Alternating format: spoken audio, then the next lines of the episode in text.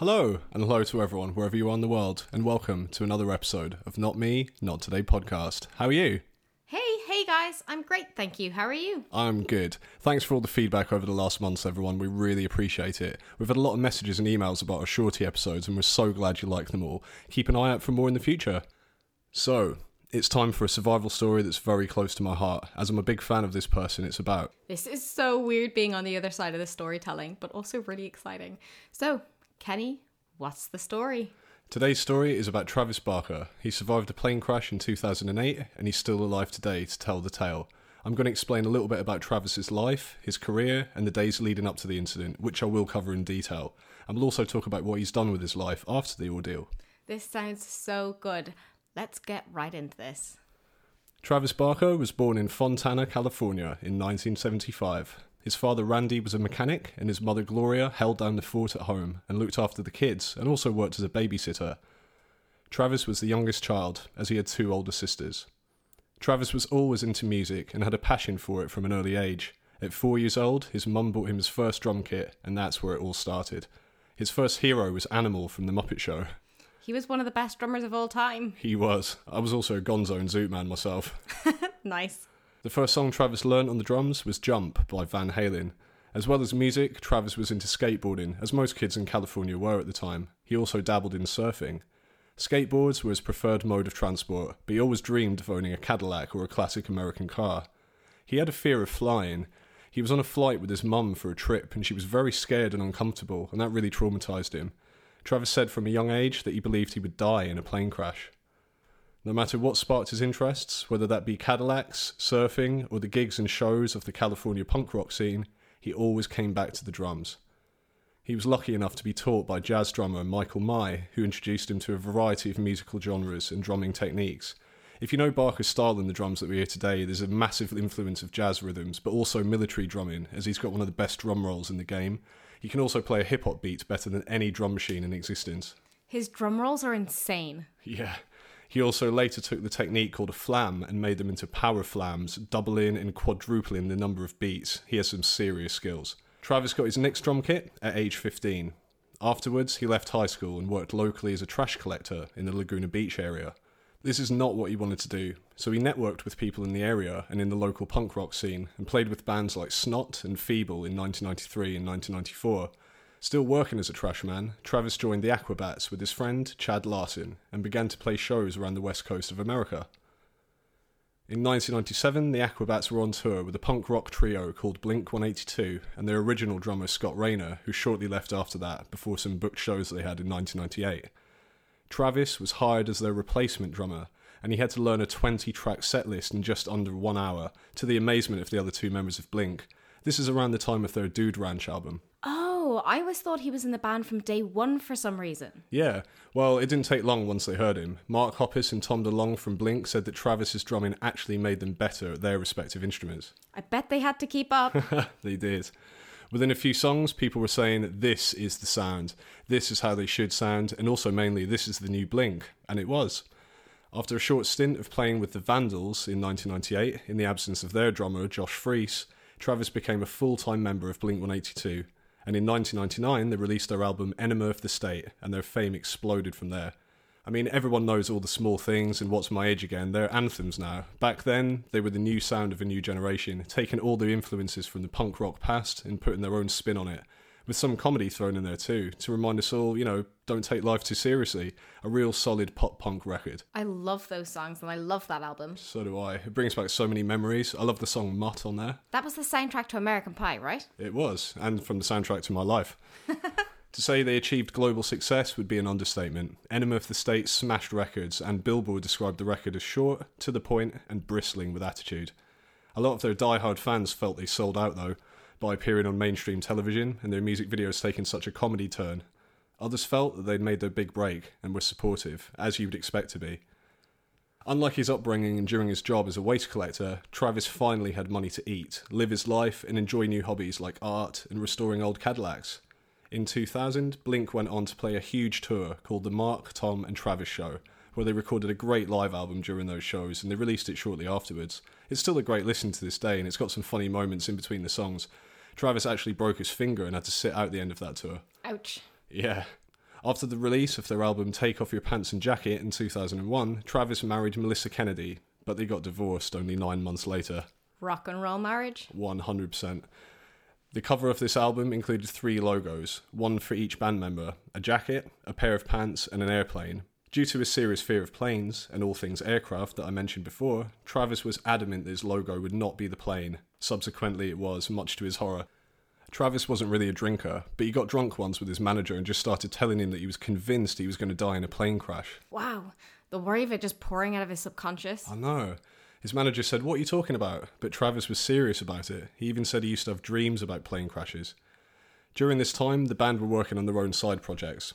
Tom DeLonge started recording with his band Boxcar Racer, and Travis lends his hand on some tracks, as Tom didn't want to fork out for a session drummer that wouldn't be as good as Mr. Barker himself.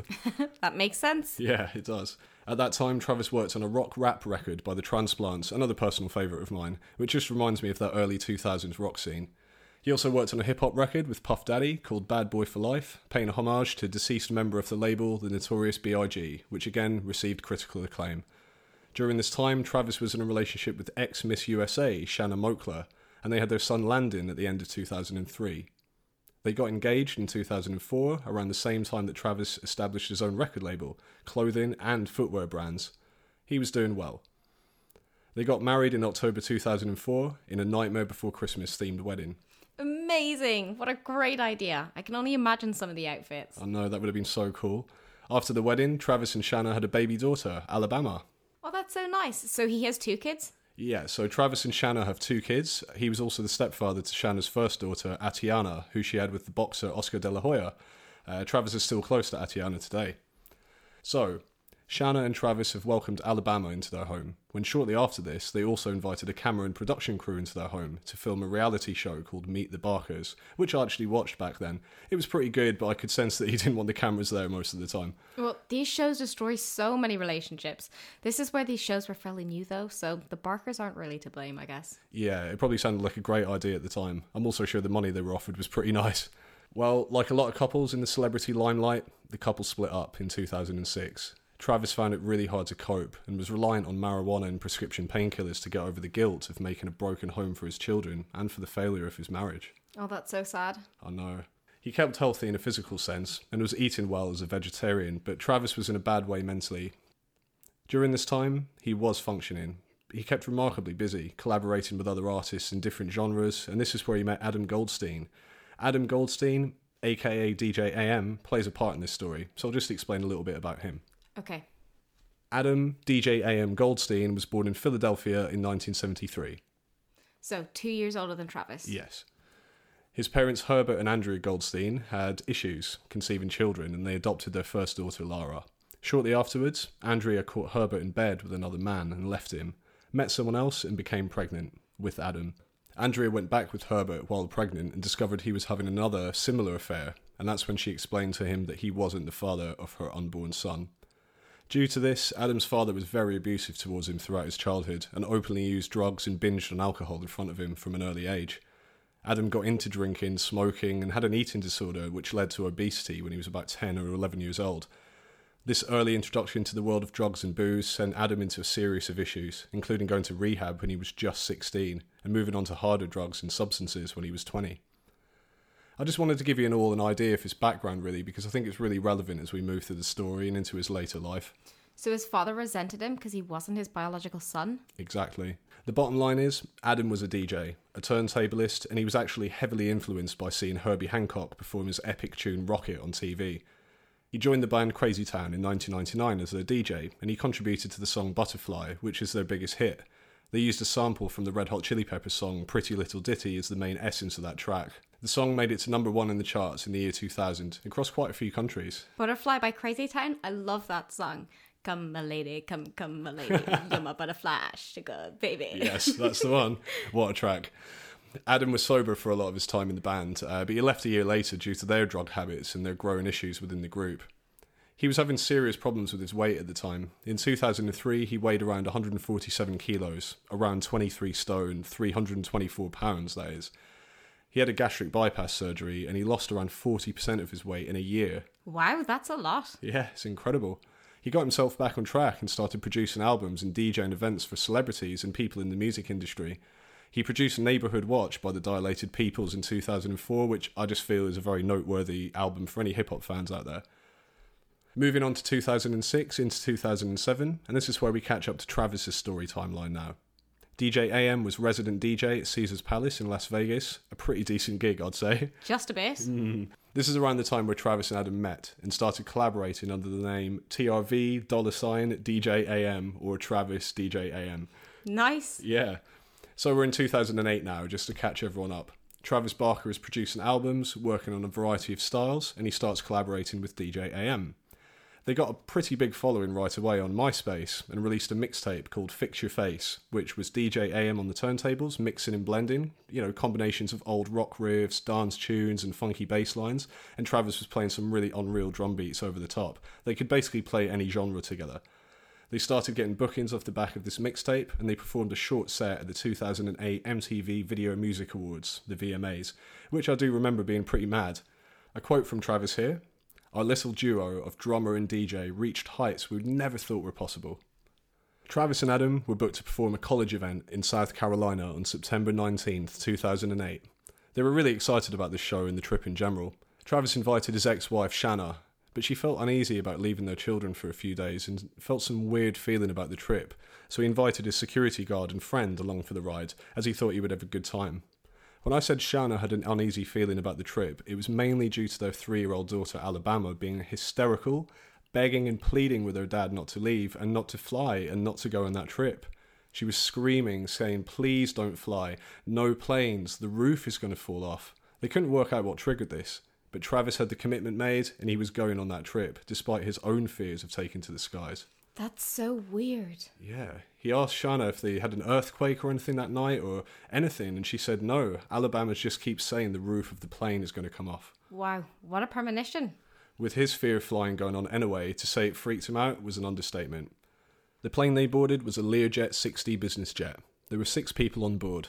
Pilot Sarah Lemon, co-pilot James Bland, Shay Still, who was Travis's security guard and friend, Chris Baker, who was Travis's assistant, Travis Barker, and Adam, DJ AM Goldstein.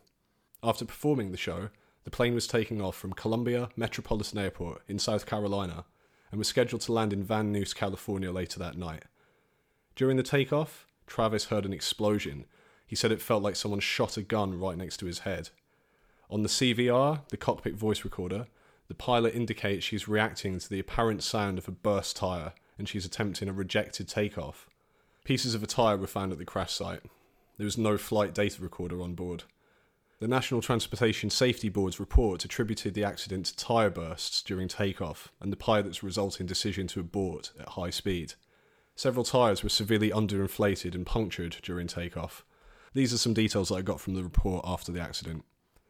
The captain aborted at 144 knots, that's 267 kilometres an hour, 166 miles per hour. The normal operating procedure for the Learjet 60 is to never abort above the go, no-go decision speed, which for this particular takeoff was 136 knots, that's 252 kilometres per hour or 157 miles per hour. The co-pilot can be heard saying the appropriate go, go, go on the CVR. A contributing factor was the engines giving full power, even though the pilots were applying reverse thrust. The reason for this was the aircraft's air-ground sensor was damaged by debris and caused the sensor to go into air mode. Oh dear. Yep. The investigators also found that the captain had limited experience in the Learjet 60 and that the company's tyre pressure inspections were inadequate. So this jet is out of control. Flames were coming out of the plane. Sounds terrifying, like a nightmare. This is Travis experiencing his worst nightmare in real life. He also admitted he'd taken drugs before boarding the plane and was wide awake during the whole ordeal. The worst trip of his life. Due to this complication, it sent the plane's mechanisms into a chaotic, uncontrollable state. The plane was flying up and then crashing back down to the ground. On each impact, more flames, more smoke, and more intensity. The plane would rise up and then crash back down, up and down, up and down. The Learjet crashed through the gate of the airfield, which shredded and ripped through some of the plane and the wings. While the plane continued to rise and plummet, it broke through a wall straight across the nearby highway and crashed into an embankment on the other side. Did it hit any cars on the highway? Luckily not. Had this been during the day, it probably would have been a different kind of accident. Before the last impact, the plane was like a ball of fire in the sky. Travis had a seatbelt on, which he took off quickly after the last impact. He realised they'd stopped and they had very little time to get out. Smoke and flames engulfed the cabin. Travis crawled to the front of the plane to try and help anyone, but he could only see Adam moving. The others were motionless. Travis opened the emergency door of the plane and jumped down to the ground. By doing so, he covered his feet and legs in jet fuel. Travis was on fire. Adam said he looked out and saw Travis burning, and the flames were spreading fast. Travis was running away and trying to put his burning clothes out and take them off. When Adam stepped out the door, he tried to avoid the fuel and ran behind Travis to catch up to him, away from the burning wreckage. Oh my God, it's actually unbelievable that they survived that. It really is. A man saw this and pulled over on the highway. Travis remembers this man was approaching them and shouting at them to get down, to drop and roll. Travis remembered being taught this at school, but he never thought he would actually be dropping to the ground and rolling, hitting at his limbs to put out the flames that just seemed relentless as the burns became more and more severe. When the man got closer, he saw Travis and Adam frantically trying to hit the flames out of their clothes and remove as much of them as they could. Other people came to their help too, but Travis and Adam just kept telling them there was 4 others on the plane. As Adam helped Travis remove his burning clothes, Adam's arm caught fire, and also the hair on the back of his head burning into his scalp. I can't imagine the feeling of fear and panic of having to beat the flames out of your friend and then catching them yourself at the same time. Apparently, it was back and forth like this until the flames eventually went out.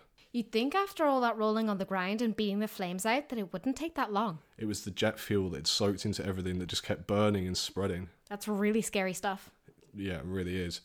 Paramedics arrived on the scene and they rushed Travis and Adam to the hospital. The pilot Sarah, co-pilot James, Shay and Chris died in the crash.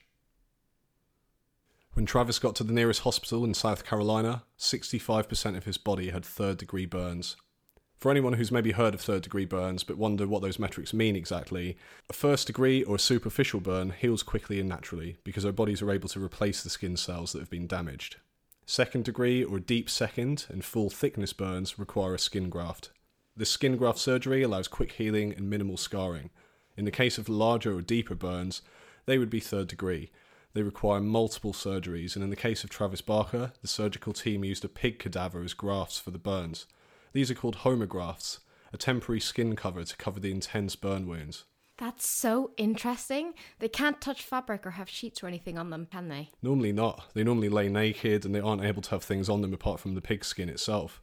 Travis mentioned in an interview that when you have burns as bad as he had, you have to be scrubbed with a metal brush onto the burns to rid them of any infection. Oh, that sounds so painful. Brutal. Travis said he'd never experienced so much pain in his whole life because he had a history of using drugs and prescription painkillers and had built up a tolerance to standard medicines. He actually woke up several times out of his anaesthetic during his operations on his burns. Now that's everyone's worst nightmare. It's so fascinating how the human body works. It really is. During this time, Travis wanted to die. He didn't want to be left unable to walk, unable to play the drums, and he felt he'd never be the same again. He actually called a few people and offered them $1 million to kill him and put him out of his misery. He said, medical officials had to take my phone out of my room because I was making these phone calls. I would call friends of mine and go, you know, I'll deposit $1 million into whoever's bank account, like, I'm done.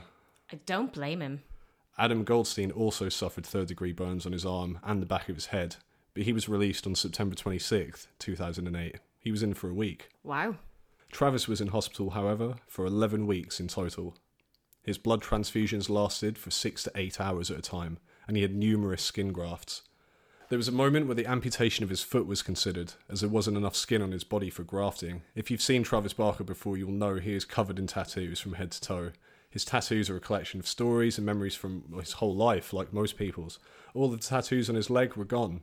His legs were formerly covered in them. Oh wow, that's so crazy. A blank canvas now, though. With a whole new story and meaning of its own. Yeah, it is, on a very positive note. Well, as I mentioned before, Travis was a vegetarian. During his recovery, though, he ate a lot of meat for the protein to help rebuild the skin cells, and it really worked. And he actually went full-on vegan when he left the hospital, though. Luckily, Travis recovered very well and started playing the drums again by the end of 2008.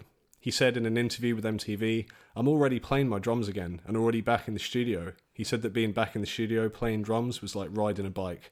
and within a few adjustments to the setup, he was really excited to show that he still had the skills, his chops, and his power flams were intact.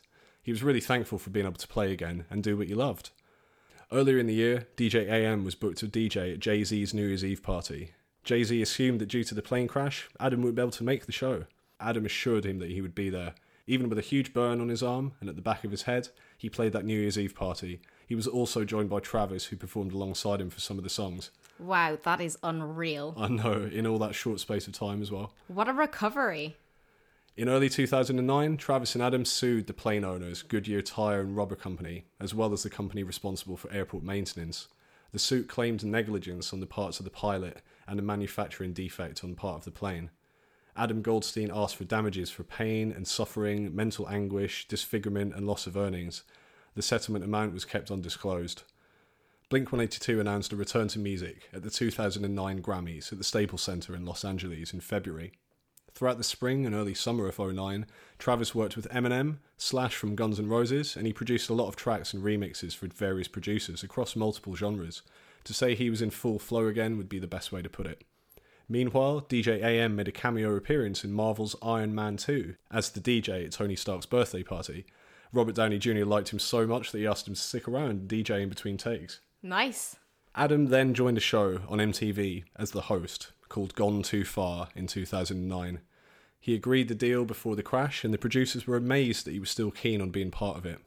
This was a reality show based on interventions and the rehabilitation of people with drug addictions. There was a moment in the show that caused Adam to relapse, and at the end of the day, they put a recovering addict who just suffered a traumatic experience in the middle of a situation that, unfortunately, he didn't have the willpower to get through. That's so stupid. Someone should have known better. Yep, he'd been sober for 9 years before this relapse, and this is what led to his demise. Adam Goldstein was found dead on August 28, 2009, in his New York apartment. I won't go into exactly what was found, but the medical examiner found over 9 substances in his body, and his death was caused by accidental acute intoxication. Oh, wow. This all hit Travis really hard. He was also dealing with post-traumatic stress of the whole situation, the loss of his manager, but also extreme self-hatred and guilt, as his security guard, who was also his friend, Shay Still, wasn't really meant to be on that flight. Travis felt that if he hadn't asked him to go, he would still be alive, and that he felt responsible for this. Classic survivor's guilt. It's really sad. This changed Travis as a person. He kept up his vegan diet, he ran daily, he kept his health in good order, and he also got over the addiction to the painkillers he had leading up to the crash. He didn't use any pain medication when he got out of the hospital, and the doctors told him he would need to take them. He feared if he did, he would be on them for the rest of his life, and how long would that be? Well, Travis doesn't travel by plane now. He prefers boats, like when he came to Europe on one of his tours. And he also has a really cool top-of-the-range tour bus, which really acts as a second home when he's on the road. The road, not the sky. Even though you're more likely to die on the road than in a plane. I can't say it's an irrational fear entirely. Me either, I guess. He released his solo album in 2011 called Give the Drummer Some. The name is a tribute to the Ultramagnetic MCs from the late 80s, if anyone knows them. And that album is great. When I say solo album, he was on the drums and beats for the songs, but they feature artists, singers, and musicians from all types of music. Ah, I was just about to ask that. Yeah, it's not 40 minutes of instrumental drumming. In 2015, he dated the singer Rita Ora briefly and worked on a collaboration with BMX Bikes, where he released his own signature models. Cool. Travis also recorded the album California with Blink-182 in 2016 with their new singer, Matt Skibber, from the Alkaline Trio. They had some internal issues in the band that forced Travis and Mark Hoppus to ask Tom DeLonge to leave the band due to their differences. The band released their second album with this new lineup in 2019. During these crazy times of 2020, Travis has kept very busy, recording songs with his friends, other artists. He released some songs with Machine Gun Kelly, and he played a really cool set with Post Malone and 2 other band members over the summer.